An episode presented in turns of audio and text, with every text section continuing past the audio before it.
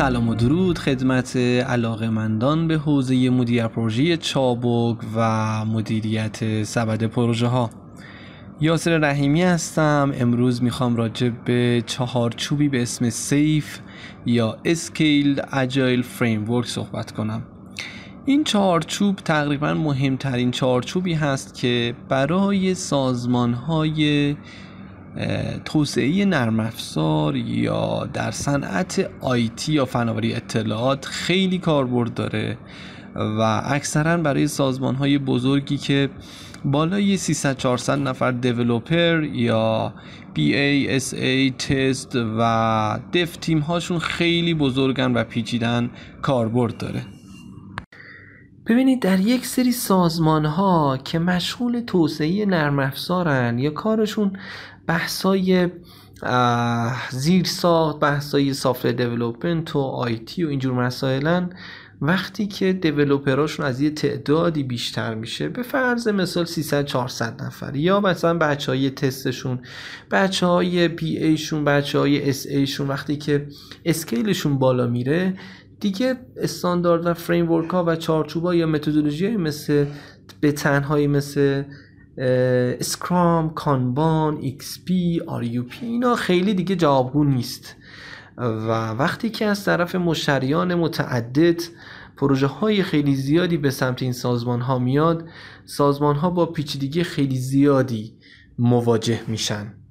وقتی که این پیچیدگی ها به وجود میاد شما مجبورید برای اینکه مدیریت کنید این فضاها رو باید یک چارچوب یک سیستمی رو برای سازمانتون تعریف کنید که بتونه همه این محصولات همه این RFC هایی که سمت developer هاتون سمت بچه های operation support تون سمت بچه های تیمتون میاد باید handle شون کنید.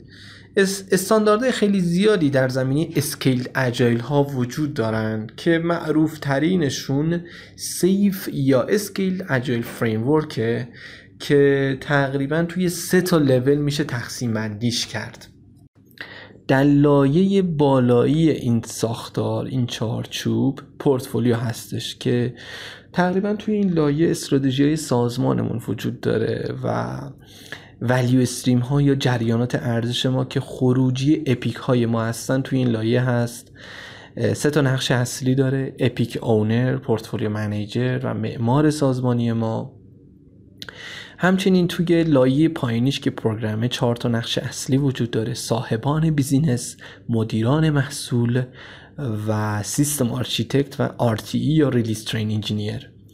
که توی این لایه program backlog داریم.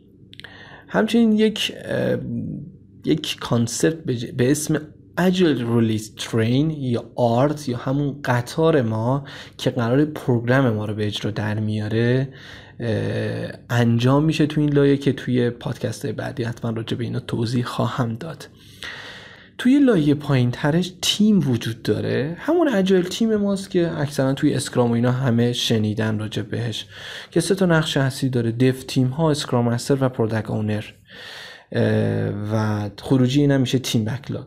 توی اسلاید بعدی همونجور که مشاهده میفرمایین پورتفولیو یه سری خروجی داره program خروجی داره delivery team ها هم یه سری خروجی دارن. ببینید portfolio backlog ما در لایه بالایی تبدیل شده به یه سری feature در واقع epic های ما در لایه پورتفولیو تبدیل شدن به feature ها feature ها تبدیل میشن به story point ها یا همون استوری هایی که در لایه پایینی یا لایه تیم وجود دارن. ما سه تا backlog داریم portfolio backlog program backlog و team backlog که هر کدوم از اینا در قالب و چارچوب خاص خودشون به اجرا در میارن. من پایینیشو براتون توضیح میدم که ART یا Agile Release Train اگه نگاه کنید چند تا تیم وجود داره. تیم یک تیم دو تیم سه. این تیم ها همون 6 تا 9 نفره ما که Scrum team ما یا تیم های agile ما که شامل Scrum Master Product Owner ه و dev team. حالا dev team می‌تونه تست باشه توشون می‌تونه BA باشه SA باشه یا هر افراد دیگه می‌تونن حضور داشته باشن توی پادکست های بعدی حتما راجع به ریز کاری ها و کارهایی که در تک تک این feature ها وجود داره من توضیح خواهم داد. یه اوورویوی کلی راجع به SAFe من توی این پادکست ارائه دادم. امیدوارم که مورد توجهتون قرار گرفته باشه. قطعا SAFe خیلی framework پیچیده سنگین و ثقیلی هستش.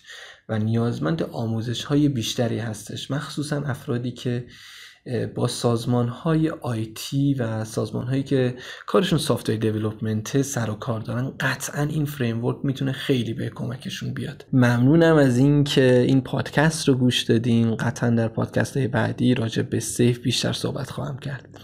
با آرزوی حال دل خوب برای شما عزیزان روز و روزگارتون خوش.